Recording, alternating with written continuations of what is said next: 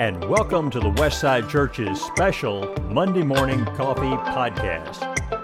On this podcast, our preacher, Mark Roberts, will help you get your week started right with a look back at yesterday's sermon so that we can think through it further and better work the applications into our daily lives. Mark will then look forward into this week's Bible reading so that we can know what to expect and watch for. And he may have some extra bonus thoughts from time to time. So grab a cup of coffee as we start the week together on Monday Morning Coffee with Mark.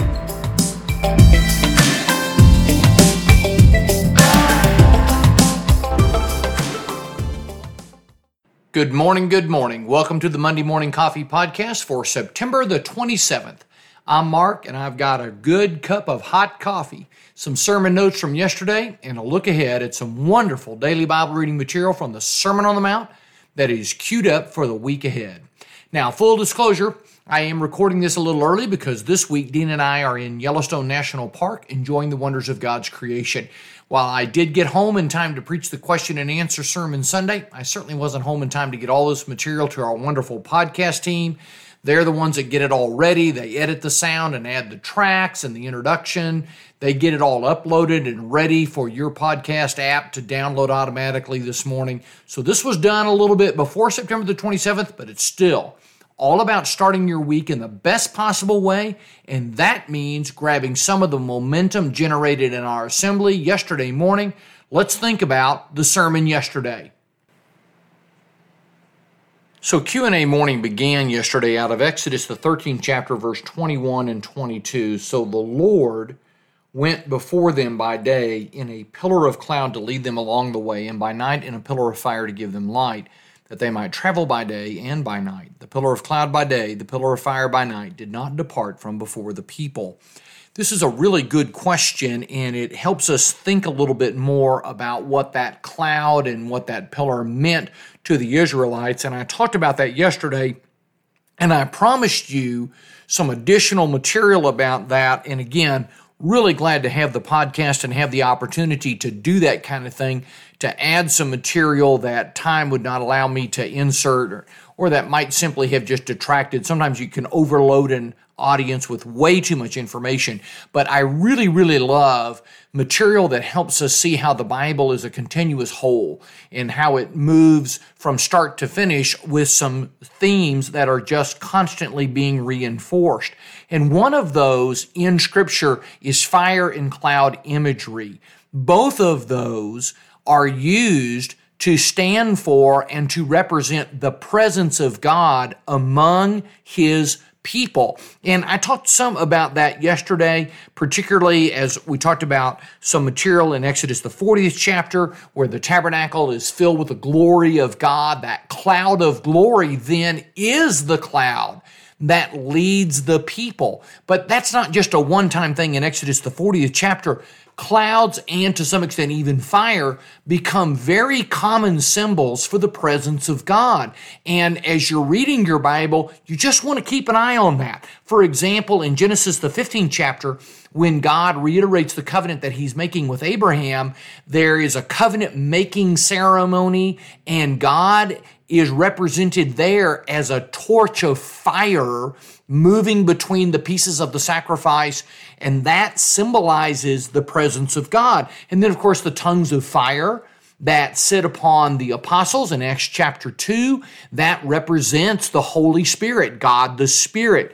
And even more, cloud imagery is just used heavily in Scripture to talk about God's presence, that God is with his people. So, for example, in Isaiah 19, in Isaiah the 19th chapter, in verse 1, when God is coming in judgment, how does the prophet depict that? This is an oracle about Egypt. Behold, the Lord is riding on a swift cloud and comes to Egypt. The clouds are the chariot for God. And Daniel talks about in Daniel 7, verse 12 and 13, one like the Son of Man, who comes in the clouds, Daniel 7 and verse 13. Ezekiel talks about that in Ezekiel chapter 1 and verse 4. And then Ezekiel actually sees the cloud of God's glory moving out of the temple itself in Ezekiel chapter 10. People were wondering, as Ezekiel is a prophet to those who are in the Babylonian captivity, what has happened? How could God possibly allow the holy city of Jerusalem to be destroyed? The temple has been burned down. And Ezekiel's answer to that is, hey, I saw a vision. God moved out of Jerusalem. God has abandoned the temple because it was full of corruption and pollution, idolatry. It was just stuffed full of every kind of degradation and sin. And God said, This house is dirty and soiled, and I'm not going to live here anymore. And the cloud of God's glory moves out. And that cloud imagery continues in the New Testament. What happens at the transfiguration of Jesus? Jesus is talking with Moses and Elijah. Uh, by the way, Elijah is taken to heaven in a fiery chariot. Uh, as Jesus is talking there, Peter ends up saying something that kind of misses the mark, and a cloud overshadows them. What is that? That's the presence of God. And God speaks, This is my beloved Son, hear you him. And then, of course, Jesus even says in Acts chapter 1, the angels say, Keep your eye on the clouds. Jesus will return in the clouds. So, always watch for cloud imagery. I, I, think we probably ought to be careful with that. Somebody's going to read a cloud somewhere that doesn't have anything to do with the presence of God. But the cloud that guided Israel absolutely symbolized and was God's presence among his people. And that's the theme of the Bible. How can sinful people be in God's presence? God is absolutely holy. How can I be in God's presence without just being extinguished by his absolute awesome justice, righteousness, and holiness? And the answer in the book of Exodus is through the provisions of the law, those things that are looking forward to the cross, of course, but through the law of Moses and the sacrifices and the tabernacle and the priesthood, there is a way, a limited kind of way that God is able to dwell among his people, and that cloud and that pillar of fire show the people our God is with us. We are dwelling, we are literally living in the presence of God. So that cloud and fire question really opened up some thinking there that helps us see some threads that run all through the tapestry of the Bible story, if you will. The only other note then that I want to give you out of yesterday's sermon is I just want to reinforce again this idea about judging other people's motives. This comes out of the question about if I pray in public, am I some kind of Pharisee? Am I some kind of hypocrite? Just trying to use religion to impress other people? Is that what that's all about? So if I pray in a restaurant, oh, I'm just a bad person. And what that's about all too often, I'm afraid, is we just think the worst of others and we just put the worst possible spin on what others are doing. And there's no way that we can know people's motivations. Yet, if you watch, it just happens regularly, not just among people in the world, I'm afraid, but even among people, among God's people. We've become folks who are just very comfortable with psychological explanations for everything. And so I know why you do what you're doing.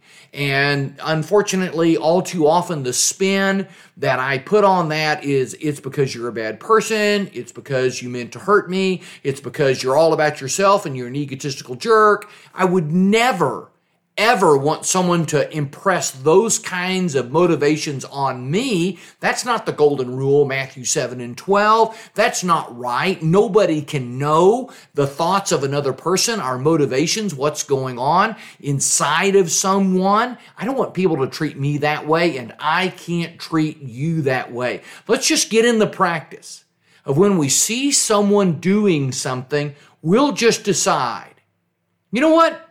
I bet they meant well. You know what? I expect that they're doing the best they can.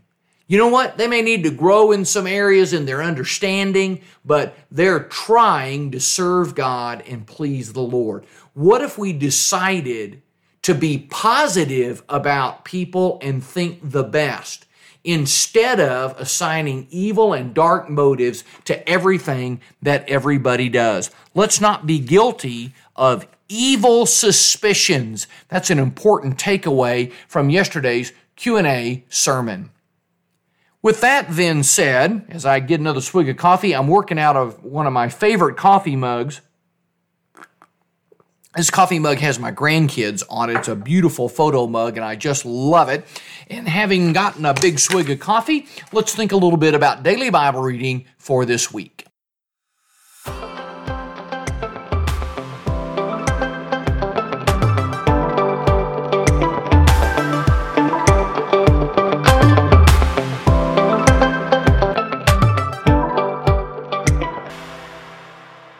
This week in Daily Bible Reading, we continue to read in the Sermon on the Mount.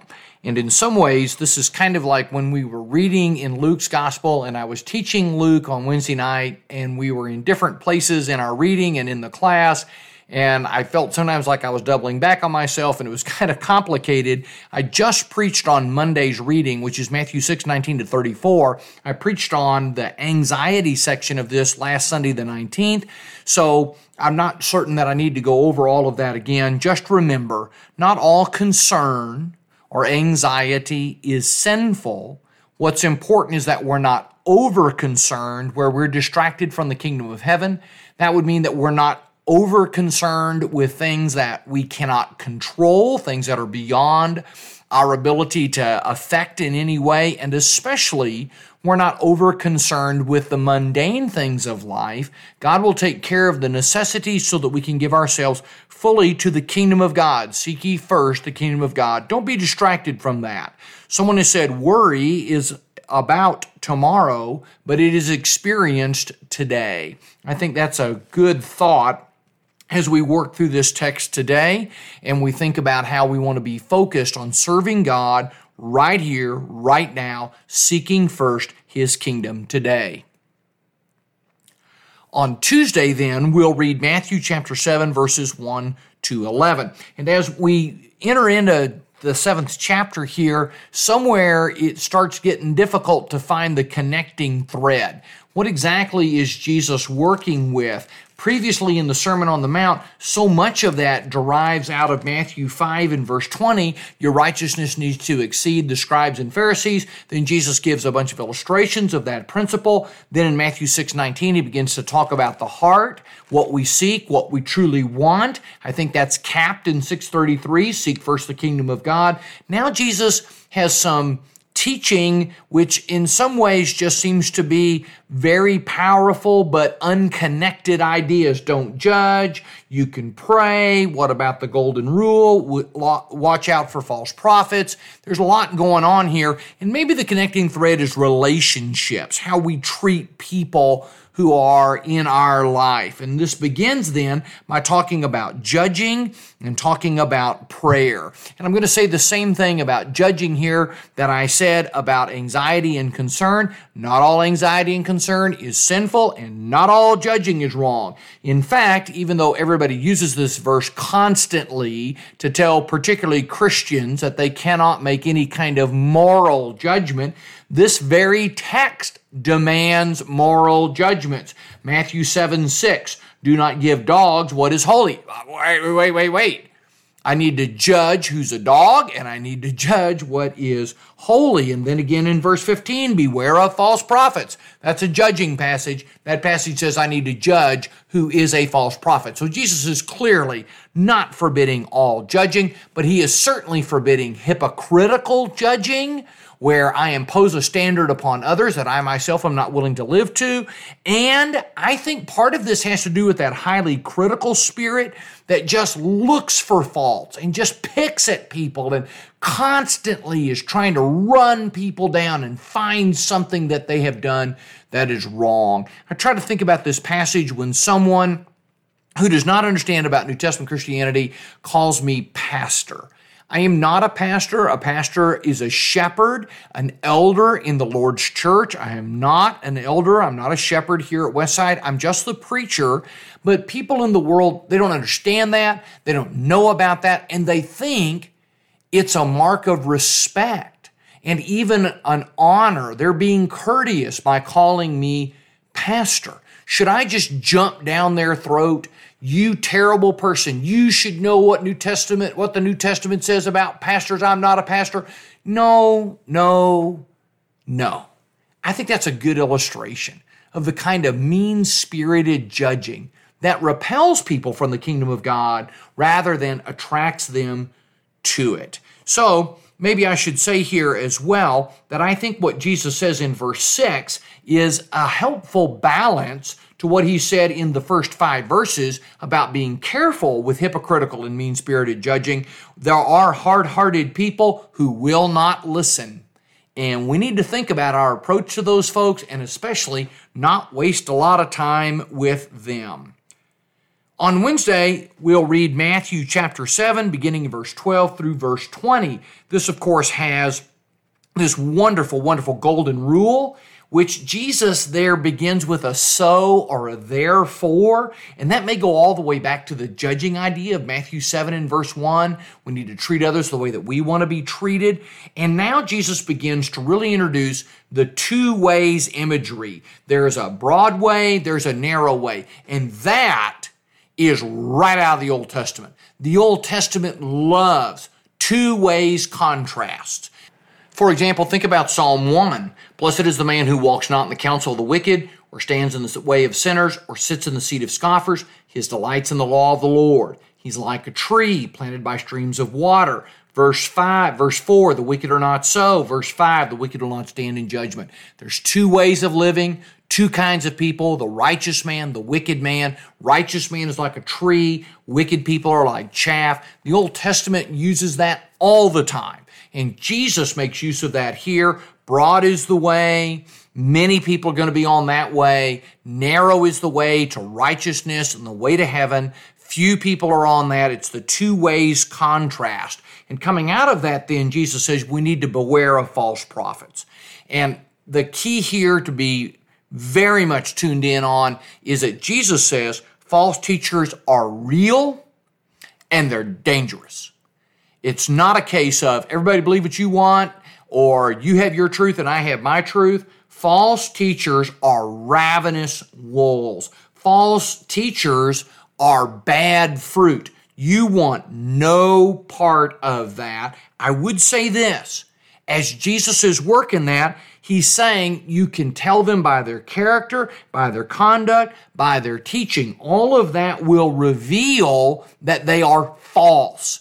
But sometimes some of that takes time. Now, obviously, sometimes we can tell right away someone is teaching malicious error, they're undermining the New Testament. I get it. Immediately we think that's just false, and you seem to be a false teacher. But we just need to be careful about that. Some of this will take time for that to be manifested. And before I just go around hastily stamping everyone I disagree with as a false teacher, I might want to take all that the New Testament says about that. There's lots about the character of false teachers, for example, in Peter and in Jude. But even here, you will recognize them, verse 16, by their fruits. That sometimes takes a little bit of time. I want to be careful. Again, false teachers are real and they're dangerous, but I don't want to misapply that label to someone who is, for example, just sincerely mistaken and sincerely wrong. In Thursday's reading, then, we'll read Matthew 7 21 to 29. This is the conclusion of the Sermon on the Mount.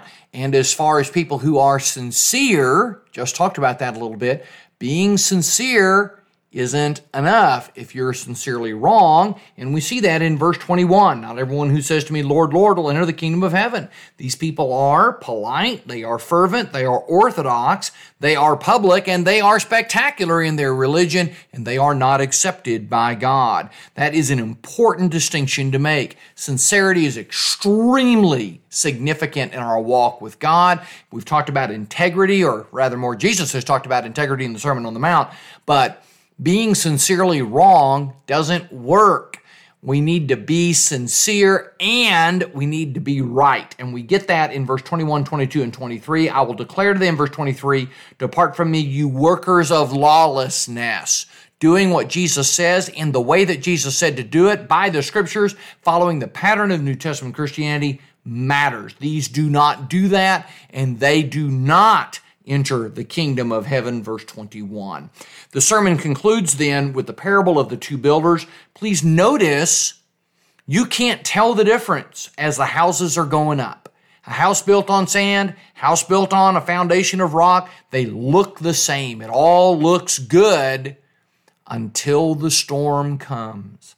Then that lack of spiritual depth and character is revealed, and great is the fall of it if we've built on sand. Building here on the rock means what? It means hearing and doing the words of Christ. Everyone, verse 26, who hears these words of mine and does not do them is a foolish man. What a challenge in our daily Bible reading. Are we reading our Bible every day, answering our five questions, patting ourselves on the back, and going on our way unchanged? That won't work. Finally, then, Matthew says, when Jesus finished these sayings, the crowds were astonished at his teaching, for he was teaching them as one who had authority. In chapter 8, that authority theme moves forward. Jesus, one who has authority. We'll see that in Friday's reading. We'll finish the week in daily Bible reading from Matthew's account of Jesus cleansing a leper and healing a servant of a centurion in Matthew chapter 8. We'll read Matthew 8, 1 to 13 on Friday. And once again, we're going to talk about the authority of Jesus. He heals this leper, touches him. Nobody's touching lepers. That's icky, that's gross, it's a terrible disease. And of course, to touch the leper might be to contact leprosy. So, this is an amazing scene of Jesus' compassion in helping him. Notice that Jesus then tells him to offer the gift, verse 4, that Moses commanded. Jesus is a good law abiding Jew. Sometimes people forget about that, but Jesus is under the authority of the law of Moses really the centerpiece in our reading is this faith of the centurion. He says, verse 9, I'm a man under authority. Jesus, you don't even need to come to my house. I know what it means to give orders, and the orders are obeyed. Just give the word. And Jesus marvels, verse 10. How many times does that happen? Jesus marvels and says, Truly I tell you, I have not found such faith in Israel. Then Jesus says, I tell you, many will come from the east and the west and recline at table with Abraham, Isaac, and Jacob in the kingdom of heaven, while the sons of the kingdom will be thrown into the outer darkness, and in that place there will be weeping and gnashing of teeth. Wow, all of a sudden Jesus gets super Old Testamenty. That's not a word, but it should be. Jesus gets really Old Testamenty, Abraham, Isaac, and Jacob, and he ties that into the kingdom of heaven, which is exactly what we're trying to get in our five questions about Matthew. We're trying to root this in the Old Testament and see the Old Testament connections. What Jesus says there is that in heaven, the messianic banquet, reclining at table with Abraham, Isaac, and Jacob, that's a metaphor for heaven. In Scripture, there are a number of ways that heaven is described. For example, the city of God in Revelation. There are many different metaphors for that eternal dwelling place to be in God's presence. And one of those that's used in the Old Testament and was very near and dear to the hearts of the Jews is the idea of sitting down and eating with Abraham, Isaac, and Jacob. That would be amazing, especially because in New Testament society, eating together meant endorsement. I'm condoning you. I'm in agreement with you. You have people into your home in the New Testament world, that means that you're accepting them. So to be accepted into God's home and to sit down and eat with these Old Testament worthies, that's just the pinnacle of all things for Jews. Maybe it says a lot about us that many people today, the metaphor for heaven is some kind of retirement home where they can golf and fish and hunt or shop or I don't know what, gratify every materialistic urge they've ever had. And the metaphor that Jews preferred was sitting down and visiting with Abraham, Isaac, and Jacob. That probably is pretty telling. But Jesus here says that there's going to be people in heaven who are not expected. Gentiles are like this centurion. They'll get in, verse 11, while the sons of the kingdom, who's that? That's Jews. They're not going to get in. And that is a very Old Testament idea as well in Isaiah chapter 45, verse 6, in Malachi 1, verse 11, in Micah 4. There's lots of ideas about how the Gentiles need to be brought into the kingdom of God. Unfortunately, by the time of Jesus, The thinking among many Jews was that the kingdom of God was very exclusive and reserved only for Jews. Other people, Gentiles, not a chance. God doesn't love them. God doesn't care about them. They can't get in. Jesus sees amazing faith here in this centurion. He says that's what it's about, not what your pedigree looks like, what your genealogy looks like. Oh, look, I went to ancestry.com and I traced my way back to Aaron and I'm in the high priestly. Oh, stop. That doesn't matter. What matters is that you have a faith that submits to Jesus' authority. And we see that here in Matthew chapter 11 in the centurion. So Jesus says, verse 13, Go, let it be done for you as you have believed. And the servant was healed at that very moment. We need to manifest and we need to show the kind of faith that the centurion has, the kind of faith that submits to Jesus Christ. That is how you get in the kingdom of heaven. Not because, dare I say it, you grew up going to church, or your parents went to church, or you hang around a lot of people who go to church, or you even go to church every now and then. You need to have the faith that submits to the authority of Jesus the Christ. That's our reading in Matthew chapter 8. Deeply rooted in Old Testament ideas, but absolutely practical and relevant for you and me today. Well, thank you for listening. If you love the Monday Morning Coffee Podcast, we would love for you to follow, subscribe, rate, and give a review on iTunes or whatever app you listen on. And it would really help if you'd tell others about the show as we continue to try to grow and expand our listening audience. We would love for you to tell someone, hey, give this a try. Give this a try. It'll help you in your daily Bible reading. It'll help you as you think about the sermon from on Sunday. Can listen to that at justchristians.com or on our Facebook page and then get some notes about that to help you integrate that into your life.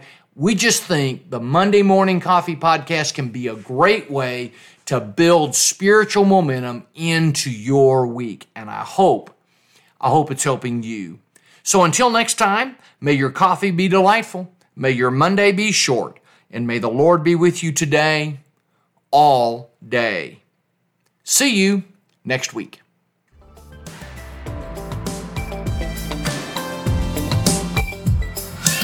Thanks for listening to the Westside Church of Christ podcast, Monday Morning Coffee with Mark. For more information about Westside, you can connect with us through our website, justchristians.com, and our Facebook page. Our music is from Uppbeat.io. That's upbeat with two P's, U P P B E A T, where creators can get free music. Please share our podcast with others, and we look forward to seeing you again, with a cup of coffee, of course, on next Monday.